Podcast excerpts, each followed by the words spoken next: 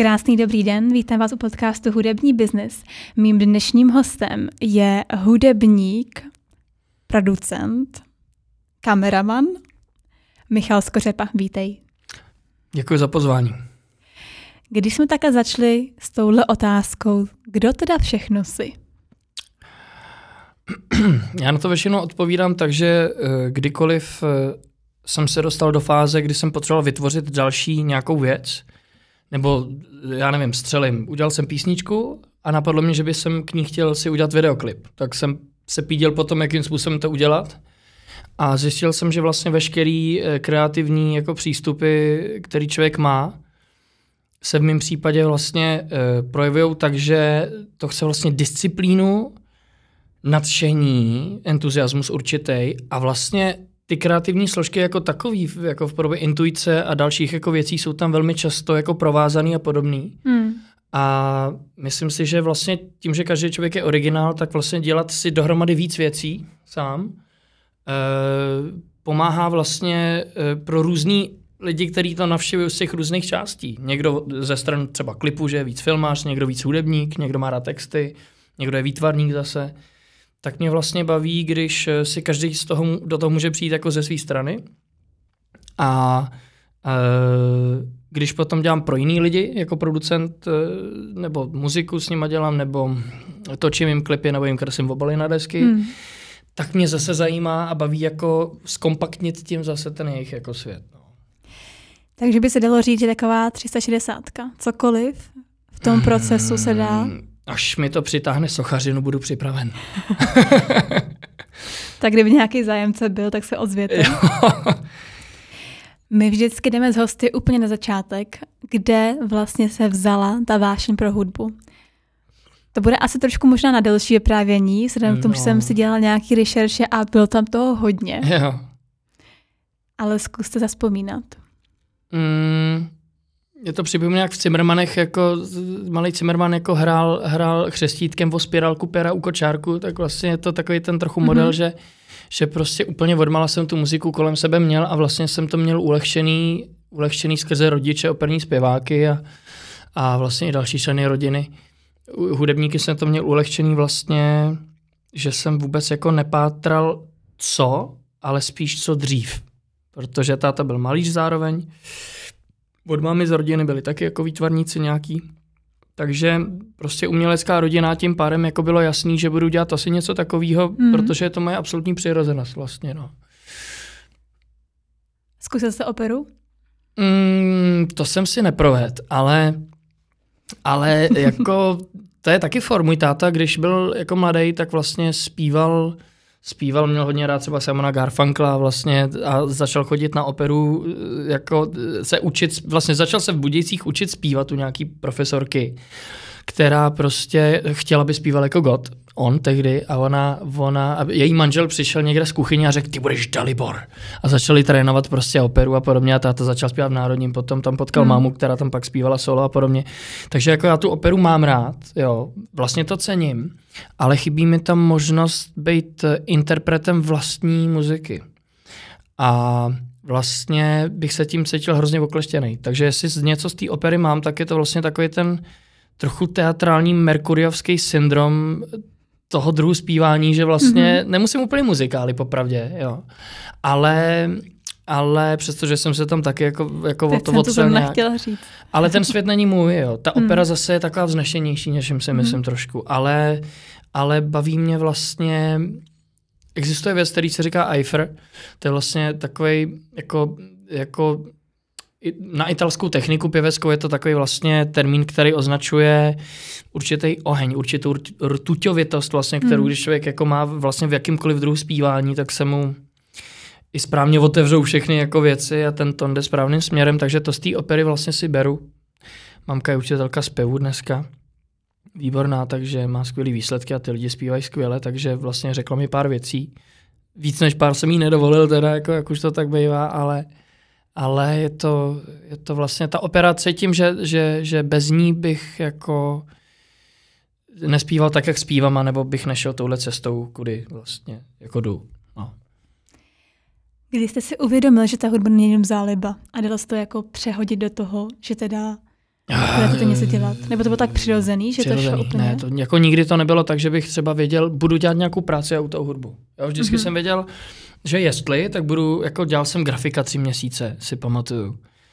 A e, to jenom proto, abych prostě zaplatil nájem a rozmyslel se, co, co vlastně dál. Hmm. A do, do té zkušební doby, co jsem tam byl, tak přišel konkurs na Jesus Christ Superstar a začal jsem zpívat ve 22 nebo 23 vlastně toho Ježíše a od té chvíle už jsem se nikdy nevrátil k ničemu jinému, než vlastně tvorba jako pro sebe nebo pro druhý. No. Hmm. Ty jsi mi krásně nahrál, takže první uh, angažmá bylo Jesus Christ Jo, Superstars. jo, jo. A přímo hlavní role? Jo, takhle? jo, jo. No obě vlastně. Je, Ježíš i Jidáš. No. Tak to byl dobrý konkurs. Jo, tak měl jsem, měl, nějak jsem měl štěstí, no.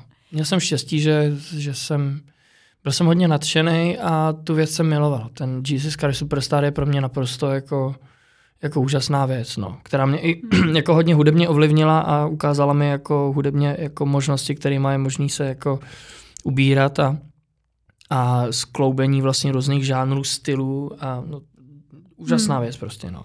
A vy jste předtím studoval konzervatoř nebo úplně Jo, z jiného jo, oboru? jo, jo, jo. Konzervatoř na klavír jsem studoval. Jazzový a klasický, no.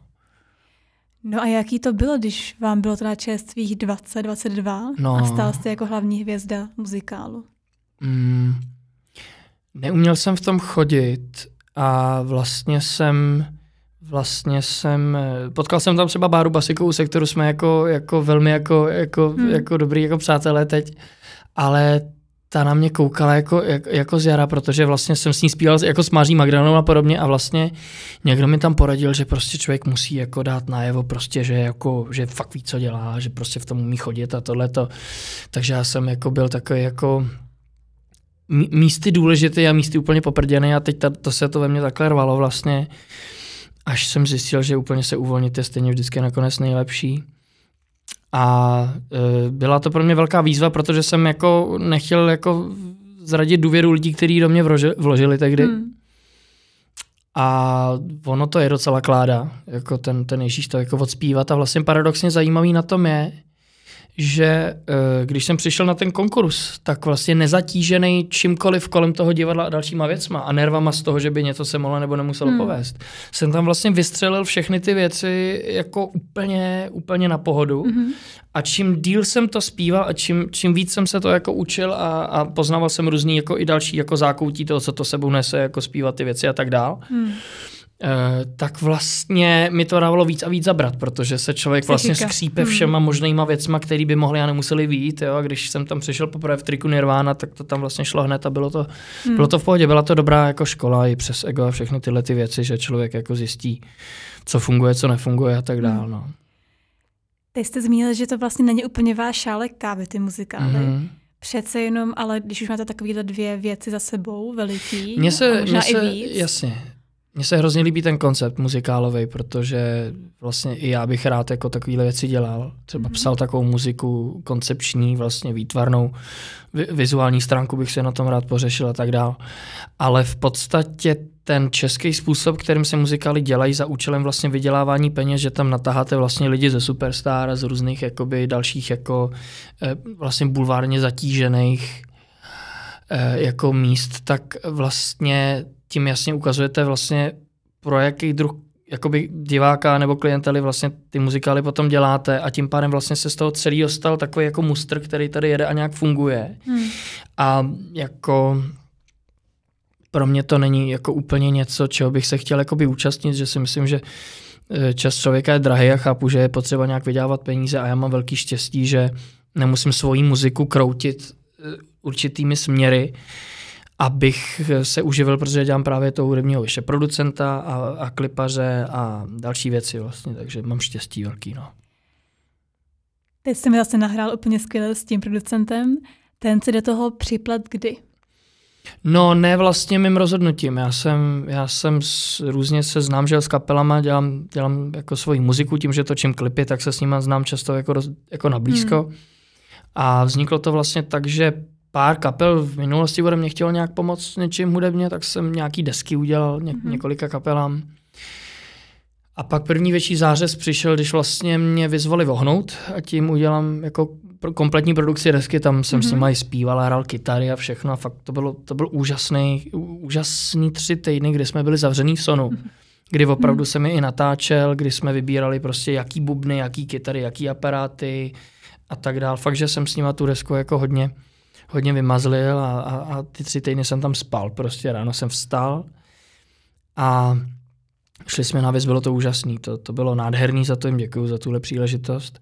No a pak Milan Cimfe, se kterým jsem jako opravdu jako čím dál blížší jako kamarád, to je úžasný jako člověk a profík a srdečný, prostě opravdu jako je dobrý, má za sebou ohromné jako věci tady, který udělal, na kterých pracoval, tak uh, mě přizval uh, s kabátama, jestli bych jim nepomohl trochu rozlámat a, a jako riffy a udělat tam jako nějak, nějak je skroutit tak, aby vlastně Milana Špalka, kapelníka, že jo, kabátů a textaře, aby ho jako, když to bude poslouchat v autě, aby ho to kopalo správným způsobem, jako eh, na to psát texty, aby ho to mhm. inspirovalo zpětně, protože oni vždycky udělají hromadu riffů a teď vlastně je to třeba hodně podobný a teď z toho chtějí, tam chtějí nějaký nový input nebo něco mm. prostě. Takže tam taky jsme jako spolupracovali, bylo to skvělý. A pak nakonec jsem jim udělal klip ještě, no. Takže klipy byly až potom teda po té spolupráce. E, s Vohnoutama to bylo už, že jsem udělal tak 4-5 klipů pro ně předtím. Mm-hmm. A s kabátama to bylo tak, že vlastně byla... Že jsme se domluvili, že uděláme videoklip a jenom jsme řešili kdy. A v rámci toho, že jsme přemýšleli, kdy uděláme videoklip, tak už jsme rovnou jako se mm-hmm. potkali na té desce, takže se tak v podobný moment nějak jako jedno, jedno jako dalo druhý, no. Dostáváme se do části rozhovoru, která bude asi teď pro vás ta nejdůležitější, se tak myslím. Uh, naši posluchači jako mají velký přehled, si myslím, ale kdyby někdo přece jen nevěděl, co je to projekt Panlinks? Co je projekt Panlinks? Uh, Pan Links je moje solová deska, ke který jsem směřoval, abych tak řekl úplně celý život a, a to, to je so, so, solová vlastně kapela, by se dalo říct. A uh, debitová deska se jmenuje Kdo si bojí musí do lesa a je to vlastně o tom, že jsem, že jsem uh, tam spojil všechny svoje dosavatní cesty, kterými jsem kdy šel. A dovolil jsem si to udělat naprosto vlastně jako bez kompromisů. Mm-hmm. To znamená, všechno, co mám rád, tak jsem do toho dal a tím, že jsem to autenticky opravdu já, tak jsem o tom nemusel moc přemýšlet, co a jak udělám. A ono to všechno takhle zaklaplo do sebe. Takže pro mě je to vlastně úplně jako úžasný, úžasný moment, kdy teď vlastně tahle naše jako deska vyšla, protože všechno, co si to přitahuje skrze jako od členů kapely, přes management, přes uh, fanoušky, přes vlastně všechno dohromady, hmm. Je pro mě úplně vysněný a stačilo k tomu jenom nedělat jediný kompromis jako na bázi toho, kdo jsem, co jsem, kam jdu a co chci. Ta deska teda vznikla samofinancovaně? Nebo dá se říct, ano, dá se říct. Uh, za, za určitý pomoci jako finanční jako vznikla. Uh, vlastně mi pomohla jako filmová společnost, která se jmenuje Europeana. Mm-hmm. Production, která dělá filmy. A já jsem dělal kdysi hudební právě svůj film, což měl být takový jakoby muzikál a měl jsem tam Michala Kocába a, a ty lidi z 90. byli tam, jo, Radeš Karolí z Zentai Corporation tam byl, Jana Kratochvílová, uh, David Koller tam byl, jo, chtěl jsem tam Dana Bartu vohnout, ty vlastně tyhle ty lidi. Mm-hmm a nedopadlo to kvůli penězům, který se jako na to jako nesehnali, ale muzika je kompletně složená, jako vlastně by se to dalo vydat třeba na desce, ale to má svůj čas, si myslím už teď jednoho dne třeba.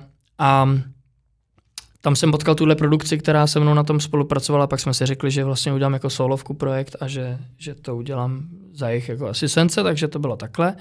A jinak eh, předtím jsem měl kapelu Stroj, vlastně, mm-hmm. se kterou jsme v Los Angeles, to byl jako náš hřeb, natočili vlastně desku s producentem Queens of the Stone Age.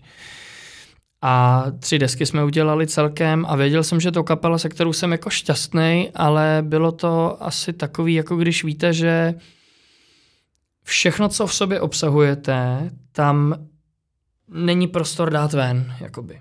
To znamená, že mhm. vlastně eh, bylo to trio s Milošem Mérem, fantastickým bubeníkem, že jo, a Kubou Antlem, který hrál v Nightwork na basu tehdy. A byli jsme, nevím, v Norsku jsme byli třeba na třetí na celosvětové soutěži kapela a podobně. Z toho vznikla ta šance potom toho natáčení v Los Angeles a podobně. Ale vlastně principiálně šlo o to, že člověk bere pořád ohledy nějaký. Jo, bere hmm. ohledy na to, částečně, co si řeknou lidi, což jsem dělal asi ze všeho nejmíň, ale už mi víc záleželo na tom, co si třeba řeknou členové kapely, jestli to kluky baví takhle, jestli to chtějí takhle, nebo jo, když jsme měli člověka, který nám dával třeba peníze, že nám pomohl finančně, eh, tak eh, jsem zohledňoval, co on má rád za muziku, jo? že má radši sypačky tvrdší, tak jsem dělal tvrdší sypačky a podobně. A uh, u toho pana Linkse jsem se rozhodl, že vlastně všechny tyhle kompromisy jdou stranou, protože už vlastně nemám čas. A že vlastně volím mezi možností s veškerýma svýma známostma dosavadníma z celý branže, který byly hmm. dost velký, nebo jsou dost velký. Takže vlastně volím možnost uh, jít tou jako komerční cestou, kde bych mohl jít takhle. Hned věděl bych, koho oslovit, co složit za muziku, aby to bylo funkční, takzvaně přes hlavu, jo? Co hmm. s tím? A myslím, že by se mi trochu zhoršilo trávení v průběhu toho. A Naopak jsem si řekl, že udělám přesně to opačný, že když mám tu možnost říct si teď, je ti, nevím, 32, co uděláš, nebo 30, co teď uděláš, tak uh, jsem si řekl, že prostě dobrý, vystudoval si piano, máš s ním složitý vztah, ale máš ho rád, tak vezmeš piano takový, který máš nejradši. Já mám rád takový ty, takový ty ruský klasiky začátku 20. století, Prokofiev, mm-hmm. jo, tyhle ty, Stravinsky, tyhle ty věci. Do toho miluju grunge, Nirvana, Alice in Chains, prostě Soundgarden, mm. tyhle kapely. Uh, do toho miluju Jesus Christ Superstar, Queeny a pražský výběr a trochu buty. Jde to do sebe, uvidíme, jo, mm. ale řekl jsem si, je-li tohle všechno ve mně, jo, a zpívám-li vlastně určitým až muzikálovým teatrálním jako merkuriovským způsobem, tak eh, bude lež, když se budu snažit být takový ten introvertní granger v té flanelce, kterou vlastně jako není úplně důvod si často prát a podobně, jo. A teď vlastně jsem zjistil, že to taky úplně nejsem, jo? protože s tím hmm. grangem a s tímhle tím se pojí často drogy a tyhle ty věci a já prostě jsem v tomhle naprosto jako čistý a, a, a nemám čas se tím zdržovat a, a, a, a tak dál. Takže vlastně ve výsledku jsem se rozhodl zkrátka, že si dovolím ve všech svých přirozených tendencích tomu příchozímu proudu vyhovět a nechat to, ať se to celý spojí vlastně. A to je pan Links. No. Jak dlouho trvala celá produkce? Dá se říct, že jsem na tom začal dělat před šesti lety. Mm-hmm. Už. A vzniklo to vlastně písní Kdo se bojí musí do lesa, ve který nakonec hostuje Michal Pavlíček a Michal Kocáb. To vznikla paradoxně jako první a já jsem se na ní chtěl vyzkoušet ten konflikt toho klavíru s těma tvrdýma kytarama, co to vlastně udělá. Mm-hmm. Dos, doslova jako a tehdy vlastně silně ovlivněný tím, že jsem byl u šamanky na meditaci na takzvaný vnitřní zvíře, což mývají indiáni. Že jim to zvíře jako potom jako radí, nebo můžou se ho jako vnitřně ptát jako na, na svoje správné jako autentické rozhodnutí, nebo prostě, mm. jo, jako, nebo jako nechat, nechat se ovlivnit tím zvířetem v rámci rozhodování se a tak dál. Což se mi jako koncept hodně líbilo, tak jsem si udělal pana Linkse, což je na půl rys, na půl já, kreslený a ten vlastně je tady od toho, aby mě, dá se říct, dodával odvahy, nebo ne dodával odvahy, to ani ne, spíš připomínal, že na prvním místě je ta autenticita, jinak eh, mi spadne řemen. To je strašně jako fajn vlastně, takže, takže takhle to celý vzniklo a já jsem z toho natření, že jsem ho jako potkal, objevil přišel domů a z té meditace a snad druhý den jsem složil, jako kdo se bojí musí do lesa i s textem vlastně mm-hmm. písničku. E, přičemž teda tu část textu, kterou zpívá Michal Kocáb nebo mluví, tak e, ta je jeho. Tu udělal vlastně on, což je mi taky jako velkou ctí, že do toho také šel. No. Mám k tomu několik otázek. Mm-hmm. Ještě chvilku zůstane u toho pana Linkse a pak se ještě zeptám na další otázky, které mi k tomu napadly. Mm-hmm. Ale pan Links má docela um, unikátní způsob klipu, má tam svoje graficky mm-hmm, znázornění. Mm-hmm. Tak je to něco, co vás bude provázet i v dalších deskách, nebo je to něco, mm-hmm. co takhle jako mm-hmm, bude celou tu mm-hmm. personu doplňovat? Jo. S tím se počítá, to bude jako vlastně audiovizuální, uh, audiovizuální jako věc protože vždycky ta muzika i výtvarno u mě šly jako velmi jako dohromady. Mm-hmm. A vlastně si teď užívám to, že mě inspiruje muzika k výtvarnu, výtvarno k muzice, klipy. To jste kreslil vy? Jo, jo, jo, jo. No to je, to je vlastně moje celý. I ten Aha. pan Links, všechny ty překreslované věci. Máme mm-hmm. třeba videoklip Výlety do temnoty. A to jsem s mým kamarádem Marty Šafusem, který byl hlavním animátorem třeba na filmu, eh, který teď Petr Wachler pustil do kin tajemství a smysl života se to jmenuje všude, mm-hmm. jsou o tom teď lidi, když uvidí, tak je to zajímavý, jako krásná, naprosto světová, světová úroveň anima, animace 3D. Tak tady s tím Martym, se svým prakticky nejlepším kámošem jsme udělali výlety do temnoty videoklip ve dvou lidech vlastně, dělali jsme to roka půl. Já to celý nakreslil a on a rozanimoval a on vlastně to zasázel do, do 3D prostoru a udělal různé ambienty a věci a tak, ale jinak ten, ten pan Links vlastně každý, který ho, kde uvidíte kreslenýho, tak já vezmu a musím ho ručo nakreslit vlastně. Mm-hmm. Takže já třeba jako jsem na tom momentálně, takže třeba denně udělám aspoň jednoho, nebo tak pro různý jako PR účely a podobně. Jsem to chtěla říct, že to musí dát strašně Je to práce. práce a neuvěřitelný je, že mě to neleze na nervy ani trochu. Za celou tu dobu se nestalo jedinkrát, že by mi to lezlo na nervy. Já ho neberu vůbec jako sebe, já to beru jako tu postavu hmm. a vlastně mě to baví ta investice, té energie do toho. Jo. To je to, o čem se moc nemluví.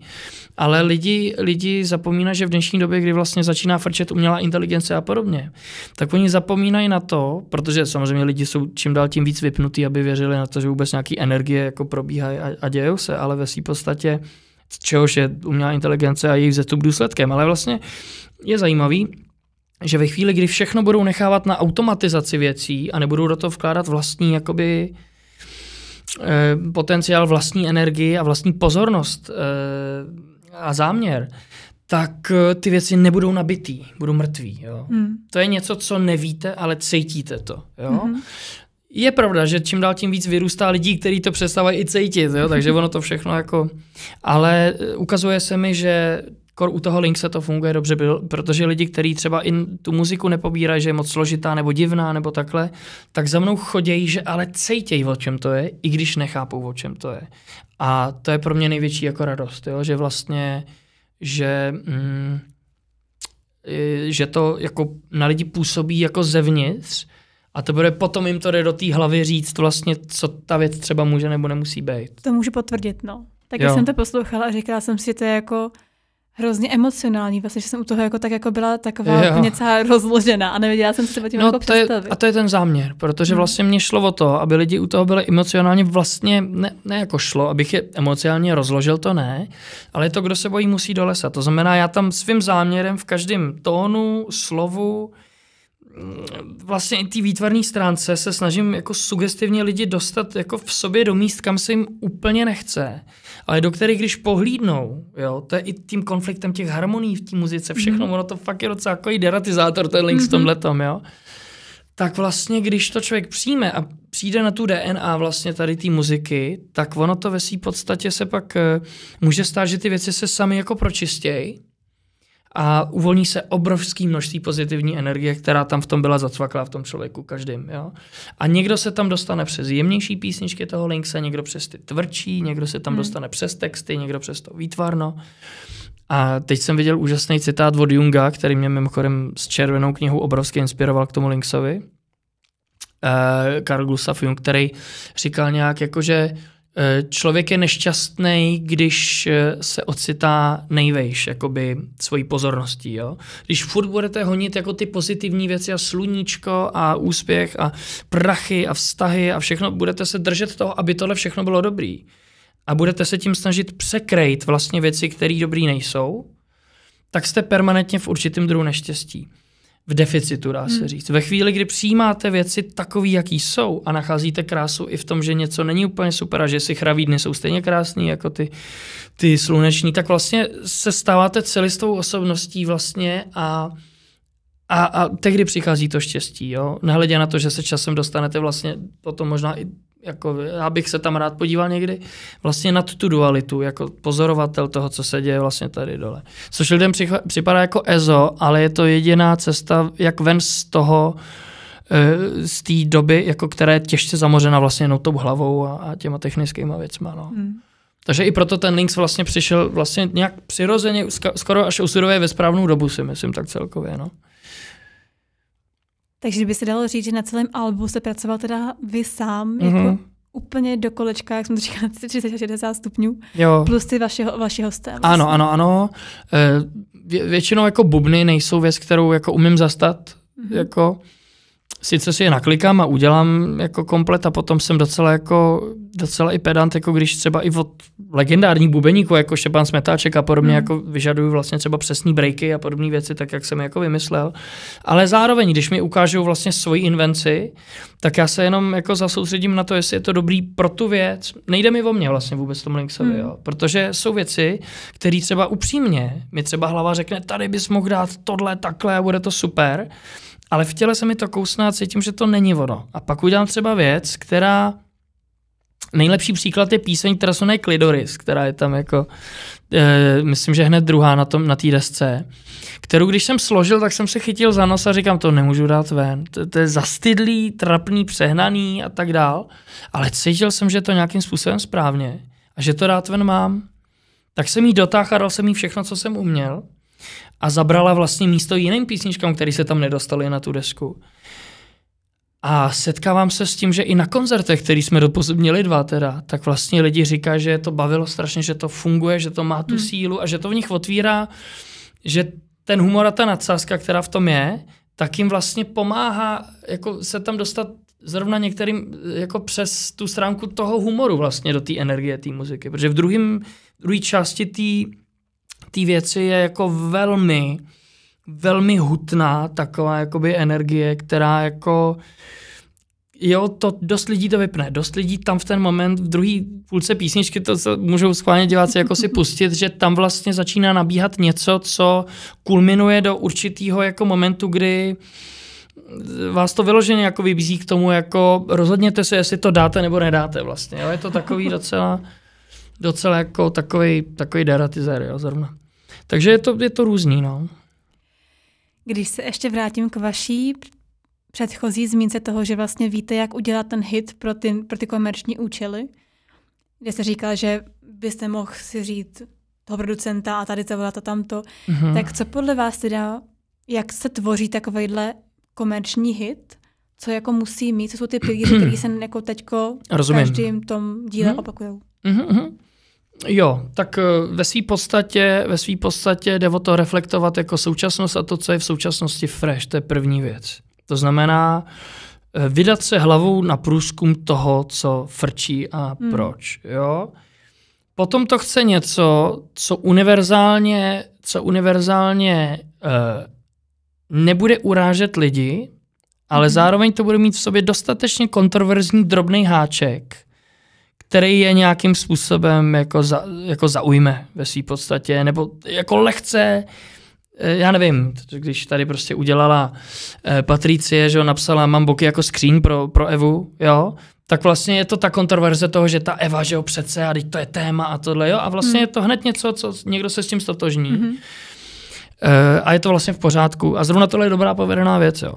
Ale uh, ve své podstatě si myslím, že ve svý podstatě si myslím, že čím dál tím víc to musí reflektovat určitou jakoby jednoduchost, čitelnost a mm, já vlastně, on je to paradoxní, protože já, já třeba mě baví refrény, mě baví vlastně chytlavý melodie, mě baví e, témata nosní hmm. a vlastně v tom Linksovi vlastně se do toho vydávám taky. Jenom v momentě, kde už by to hodně lidí jakoby nechalo být a jako zjednodušilo by to a už by to tam jako zatíplo, mm-hmm. tak mě vlastně baví si hrát s těma dalšíma vrstvama, ty melodie zase trochu zohybat ještě jinam a tak dál, protože mě jako je líto nevyužít ty možnosti, protože mě to tam osobně vlastně jako vede. Jo. Ale mám zkušenosti s muzikantama, se kterými jsem zakládal různé kapely, který teď hrajou po různých všemožných jako kapelách, které jsou velmi úspěšní mm. a mhm. velmi frčej komerčně a vždycky tam došlo na nějaký moment, kdy jsem cítil, že je nutný se jako odpojit od sebe, abych, abych vlastně umožnil tu požadovanou jako hitovost té věci. A věděl jsem, že tím pádem si to nemůžu provést. Prostě byl to doslova hmm. jako sebezáchranný reflex. Takže to bylo i s tou kapelou Stroj předtím? To ne, to ne, to ne. Tam jsem jako rozhodně nedělal to, že bych dělal jakoby kompromisy, aby, aby jako to bylo komerčně úspěšný nebo takhle. Mm-hmm. Tam mhm. šlo spíš o to, že jsem se nepustil do jako hlubších a alternativnějších vod. Že jsem to, že ten proces hmm. jsem dojel někam a tam, tam vlastně jsem si řekl, OK, bude to prostě taková grungeová jako věc, hádá se metal prostě s grungem, anglický texty a jedem. Tam spíš jako cítím, že stroj nebyl plně využitý potenciál všeho, co jsem mohl hudebně říct a dát ze sebe ven.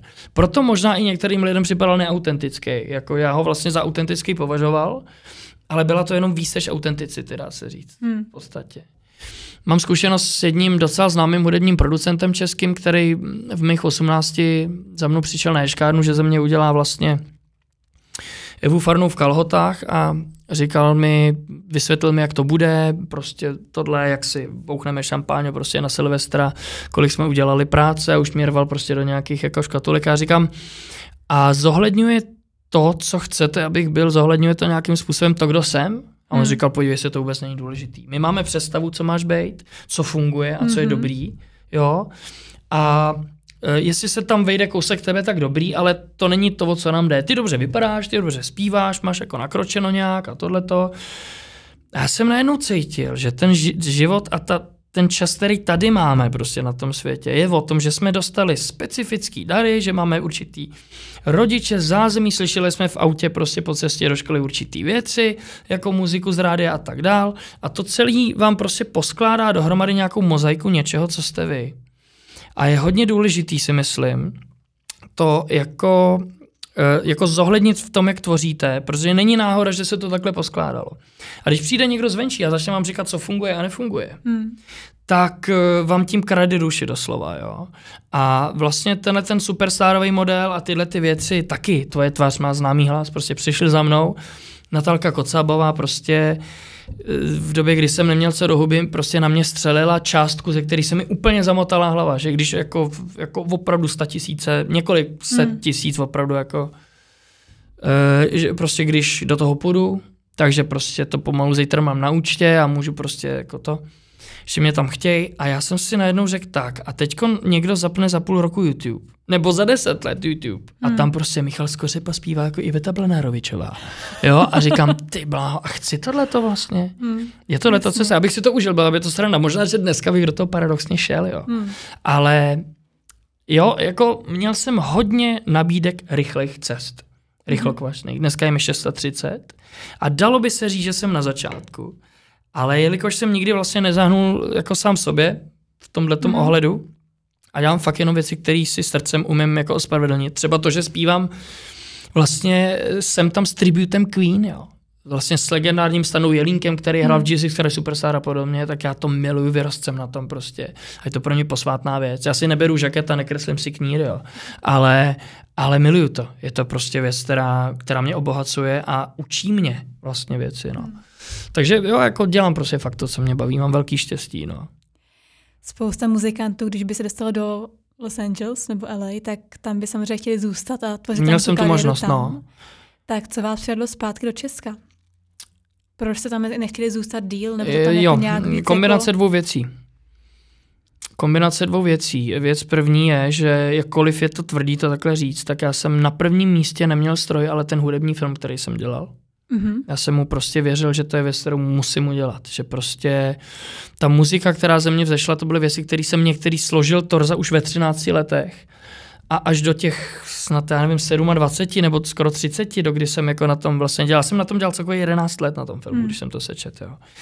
A prostě hrozně jsem tomu věřil, hrozně jsem do toho šlapal. Neměl jsem ty konexe, známosti, zkušenosti jenom jsem uměl natáčet a navíc jsem tam sám hrál, takže jsem to točit úplně nemohl a tohleto. Ale v podstatě jsem, v podstatě jsem cítil, že tohle je potřeba dodělat. A já jsem, to, byla prv, to byl první důvod, proč jsem v Americe nezůstal, že jsem chtěl dodělat tuhle věc, že jsem jí věřil, že, že je mhm. hrozně důležitý udělat. Jo? Eh, druhá věc je, že jsem si začal uvědomovat, že přestože jako jsme dělali relativně originální muziku se stroj a dělal bych ji ještě originálnější časem, tak e, má svůj důvod, že jsem se narodil v Čechách a být ve světě další kapela v hmm. úzovkách s, s nemateřštinou a podobně je jako lákavý z toho důvodu, že já jsem vždycky rád jako cestoval a kdykoliv jsme hráli jako venku nebo jsem kdy hrál jako pro cizince, tak vždycky to mělo jako super dopad hmm. a vlastně věděl jsem, že ta úroveň jako muziky a toho, co dělám a jak to dělám, je dobrá pro to, abych to mohl dělat venku. E, a potvrzovali mě to různí lidi a tak dál, ale zároveň jsem si říkal, že co když prošvihnu, vlastně stala se mi tahle věc. Byl jsem nucený se zamyslet nad eh, vlastně kvantitou fanoušků versus kvalitou fanoušků. A teď nemyslím ty samotní lidi, ale kvalita a kvantita ve smyslu jejich jakoby pozornosti na tu věc. To znamená, můžu mít fanouška, který řekne, jo, tohle je docela dobrý, a přijde na koncert, zaplatí ty prachy a je to to číslo, který potřebuje hmm. jako like na Facebooku, je to to číslo, který potřebuji na koncertě a na kterým frčí celá dnešní doba. Jo? Hmm. A nebo můžu mít vlastně toho kvalitního fanouška, který v podstatě je nadšený několikanásobně za několik jiných fanoušků hmm. tím, jak to zní, jak to vypadá, co to je. Mnohem víc do toho se mnou jde. A já vlastně, když zpívám koncerty, tak já vlastně jdu do jednotlivců, jakože očima, kontaktem, tím, co s nima žiju. Hmm. Nejdu jako všichni ruce nahoru a tohle. Jo, nejsem, není to, to, není to o tomhle, je to pro mě vlastně, ty jsi přišel, to je skvělý, ty taky, ty taky, jo, ale není to. Hmm. A proto vlastně jsem si uvědomil, že já v Čechách když udělám česky zpívanou věc, jako je Links, tak vlastně v podstatě se odříznu od obrovského jako množství fanoušků celosvětově, který bych mohl oslovit.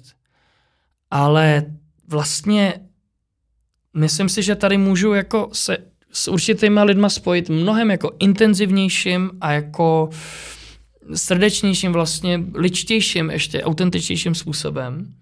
A to mi stojí za ty čísla, které jsem obětoval tím. Jo. Hmm. Takže když to řeknu úplně blbě, můžu být světoznámý, ale nevím, jestli v tom budu šťastný. A proč ne šťastný? Protože ne naplněný. Jasně. Jo, takže má člověk nějaký potenciál, tak ten můj si myslím je víc v tomhle, co dělám teď vlastně. No. A nabízeli vám tam nějaký příležitosti, že jste tam byli? Prosím? No, pardon, co vám moc rychlá. Jo. Nabízeli vám tam nějaké příležitosti v tom LA? No ne, no tak jako hned ten Ellen Johannes, který, se kterým jsme tam dělali, tak vlastně hned říkal, že, že kde bych mohl jako bydlet, kdybych tam byl, mm-hmm. s kým by mě mohl seznámit, s kým bychom mohli dát dohromady nějaký projekt. Velký. Jako hned mi třeba říkal, že vlastně Matt Cameron ze Soundgarden, prostě mm. bubeník, jako, že s ním dlouho chce něco udělat a že třeba kdyby jsme spolu něco, to, mm. takovýhle úlety. A já jsem tam na to zíral u něj v kuchyni, prostě mi to říkal je to, jo, to jsou takovéhle jako věci, které samozřejmě Amerika je o tom, že někdo něco řekne a nic o to nestojí, jo, ale no byla to křižovatka, já se vydal prostě tudy, mm-hmm. jo. Nebudu říkat, že to bylo dobře nebo správně, protože já myslím, že bych si našel svoji cestu nakonec stejně nějakou. I tam autenticity a těchto těch jako věcí. Ale vidím dost lidí, kteří tam třeba odjeli, žijou tam, nebo žijou jinde v Londýně a podobně a vlastně je převálcuje ten tlak toho, jak to jakoby má být Jo. A my Čechy jsme taková laboratoř, že tady prostě prochází hromadou, hromadě lidí, tady prochází naprostý jako frašky, ale vlastně to tak nějak jako pusí event projde jim to, jo. A já v, v rámci tohohle toho klimatu vlastně mám možnost si brousit poctivou věc, kterou tyhle ty lidi vždycky zhodnotí jako to je zbytečný, to nikdo nevocení. A ten všeobecný nihilismus vlastně nad tím, jak nemá v Čechách smysl dělat kvalitu. Hmm. Tak já si vzpomenu vždycky na Krise Cornela ze Soundgarden, že říkal, že se vrátili vlastně do, po 16 letech pauzy se vrátili, protože když se grunge stal mainstreamem, tak oni už vlastně neměli proti čemu jako brojit a na co reagovat. A že v chvíli, kdy mainstream se zase stává vlastně prázdnou, umělou přes hlavu, eh, odpojenou prostě vymyšlenou jako věc, tak má smysl, aby oni se vrátili a zase začali dělat tenhle ten syrový alternativní rok. Hmm. A vlastně mi přijde, že Čechy jsou jako dokonalý místo a dokonalá doba tady teď, abych já udělal vlastně pana Linkse a třeba tím pomohl namotivovat ostatní lidi, aby dělali, lidi, aby dělali věci jako s podobnou radostí a s podobnou jako, mm, jako, jako motivací vyhovět si v tom, co v sobě vlastně mají a co se třeba bojí uvidět, protože když, když já vím, že mluvím dlouho, ale lítá mi tam jedna věc za druhou, jo. To navazuje na to producentství. Já když dělám s kapelama, mm-hmm. tak mým, mým jakoby největším záměrem je objevit v nich, často i proti jejich vůli, nebo v rámci jejich nevědomí vůle, objevit v nich to, co oni opravdu jsou a opravdu chtějí. Protože velmi často je to o tom, že jim někdo řekl, že tohle nefunguje, anebo že vlastně na festiáku po nich někdo hodil pivo, protože zahrali akord, který mají rádi a podobně. Tak vlastně jako jim říct, jo, udělej to a neboj se toho. Že vlastně jako producent se snažím vlastně z nich vytahovat věci, které pro ně jsou ty jejich, ve kterými je jim dobře. Mm-hmm. Jo? A když jsem dělal třeba s vohnoutama, tak to bylo o tom, že vlastně jsem, eh, kluci třeba přinesli demáče nějaký, a teď je často začali třeba kroutit, jako, jak hrou festivaly a podobně, taky začali kroutit jako do něčeho, protože přece ty lidi taky už mají zkušenosti s tím a tohle to hrajou dlouho a ví něco o funkčnosti těch písniček a daří se jim to, jo. Ale vlastně podařilo se mi probojovat tam zpátky několik těch jejich prvotních autentických jakoby nápadů, se kterými vlastně ty písničky mm-hmm. složily. Že často vlastně oni to skládají tak, že ty prvotní nápady, které tam hážou, jsou vlastně v jistém smyslu na úrovni té alternativy větší, kterou dělali na začátku. Ale protože už jsou jako taky, a to ne, neznamená jako, že zpovrchnili, to tím nemyslím. Spíš jako znají tu účelnost té muziky, mm-hmm. že na tom festivalu to a to funguje proto a proto, jo. A pořád jsou to oni, je to super kapela, baví mě to. Spíš to myslím v tom smyslu, že, že bylo hezký, jako je vidět, tak mají radost, že jim vlastně někdo dovolí blbnout, jakoby. Jo?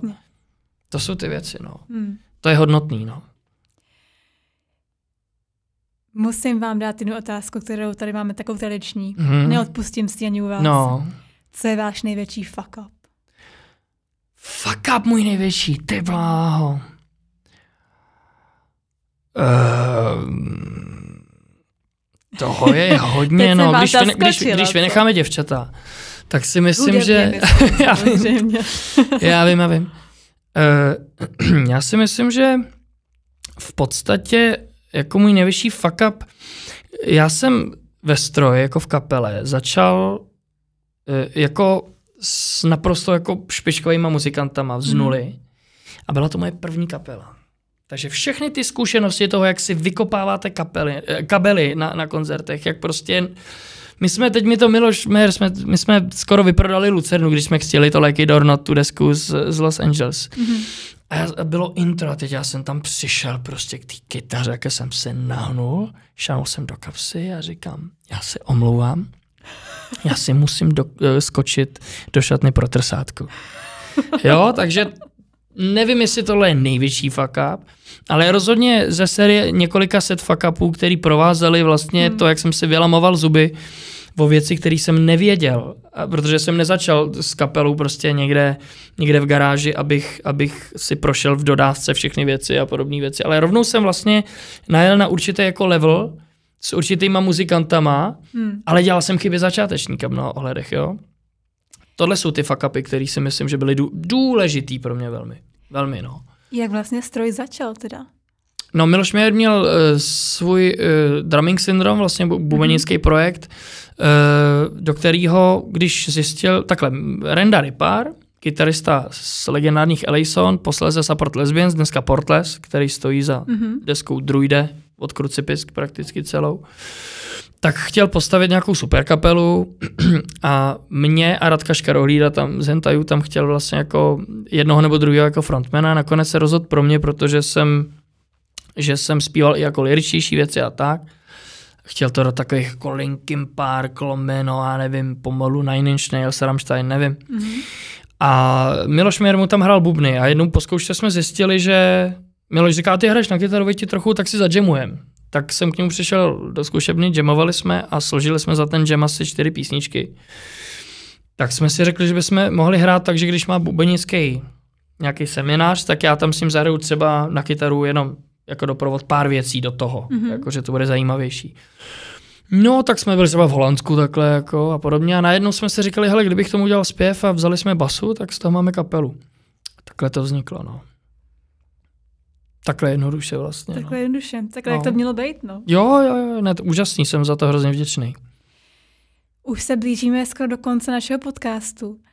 A já mám ještě jednu tradiční otázku, kterou naši posluchači určitě taky ocení.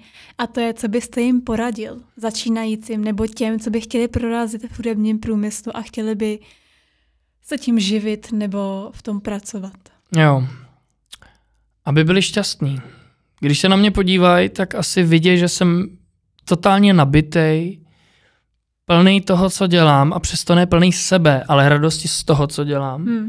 A to z toho důvodu, že jsem si dovolil opravdu vzít to, co jsem a dát to ven takový, jaký to je. Bez ohledu na všechny svoje jako věci, které do mě dostali, nevím, na základce, nebo rodiče, nebo kámoši, nebo nevím kdo. Tohle funguje, to nefunguje, hmm. to dělej, to nedělej. Ne. Zpátky do dětství, kdo jsem, co jsem, co chci, co mám rád. A já bych jim poradil, ať udělají tohle a ať e, tu písničku, kterou ve zkušebně e, vyhodili, protože se nelíbila Basákovi z nějakého důvodu, tak ať si ji zkusí ještě doma prostě přehrát a jako když je to něčím chytlo, tak ať přemýšlí, co to bylo a snaží se to zušlechtit. Prostě, prostě doslova si dovolit já si myslím, že ta doba se zaškrtí, zaškrtí velmi brzy sama sebou, eh, jako umělecky, protože teď, když přijde ta umělá inteligence, jo, hmm. tak vlastně to všechno jakoby zpovrchní a dostane se to do takového univerzálu celého. Jo? Že jediný, kdo bude mít šanci přežít, budou lidi, kteří vlastně jdou do syrové autenticity od srdce, která je cítit. Lidi na to zapomínají, hroutějí se tady nad tím, jak je to strašný, že všechno bude povrchní a přes hlavu a tohle, ale stačí jenom zapojit prostě nějaký vnitřek v sobě to zvíře, u mě teda rysa, u někoho jiného, jiný zvíře, tak prostě jako naladit se na to, co cítím z těch věcí. A já hmm. myslím, že ten Links, a jsem za to hrozně vděčný, v lidech probouzí pocity, o kterých jsou zmatený, že úplně neví, co si myslet. Jo? Nic krásnějšího se v dnešní době dít nemůže, protože si myslím, že tohle je potřeba. A nebát se toho, že, že nevím, co si o něčem mám myslet, když mm-hmm. je mi v mhm. tom dobře.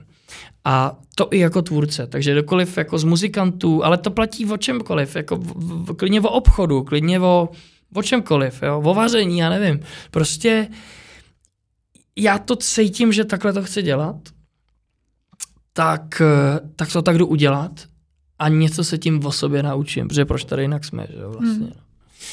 Takže to bych poradil. To byla motivační speech. Doufám, že jste si ji uložili teďko. Jo, jo, jo. A mám na vás poslední otázku na závěr. Kde vás naši posluchači, diváci a fanoušci můžou najít? Jo, tak klasicky na, na Facebooku pan Links, na Instagramu pan Links. Teď spustíme každým dnem, každým dnem e-shop, na který musím ještě dokreslit panolinky a podobně, ale to jdu dělat hned, jak tady odsaď mhm. odcházíme, tak se dám do kavárny běžně, jak to dělám a čmářu. A e, jinak si myslím, a na to jsme se hodně těšili a mám prostě strašný štěstí na fantastickou kapelu, kterou jsem si přitáhl právě asi tím, že jsem nedělal kompromisy, tak mám prostě kapelu bez kompromisů, která je úplně skvělá. Fantastický muzikanti, všechno, no tak eh, tam vlastně eh, se rýsují super koncerty na další rok 24, takže já věřím, že se určitě uvidíme uvidíme v rámci uh, jako dalšího roku jako a, a hlavně toho dalšího čím dál víc jako naživo. Super. Michal, děkuji vám moc za krásný rozhovor. Skvěle. Věřím, že i naše posluchače bavil a že dají odběr kanálu i na Spotify, i na YouTube, i na Apple Podcasts, aby jim utekly i další podcasty. Přeju vám hodně zdaru do nového roku. Přeju Děkuju. vám, ať se vám s Pan Linksem daří a i v ostatních uh, kreativních projektech. A určitě se někdy uvidíme. Děkuji, budu rád a jako fandím tady tomu projektu a, a ať tady máte super zajímaví lidi a to se zatím plní, takže... No, a tak protože děláte, eh, protože děláte evidentně samo to, co vás baví s tímhle tím druhem entuziasmu, tak se tomu dařit mm-hmm. bude, no. Super, děkuji moc, mějte se krásně. Taky děkuji.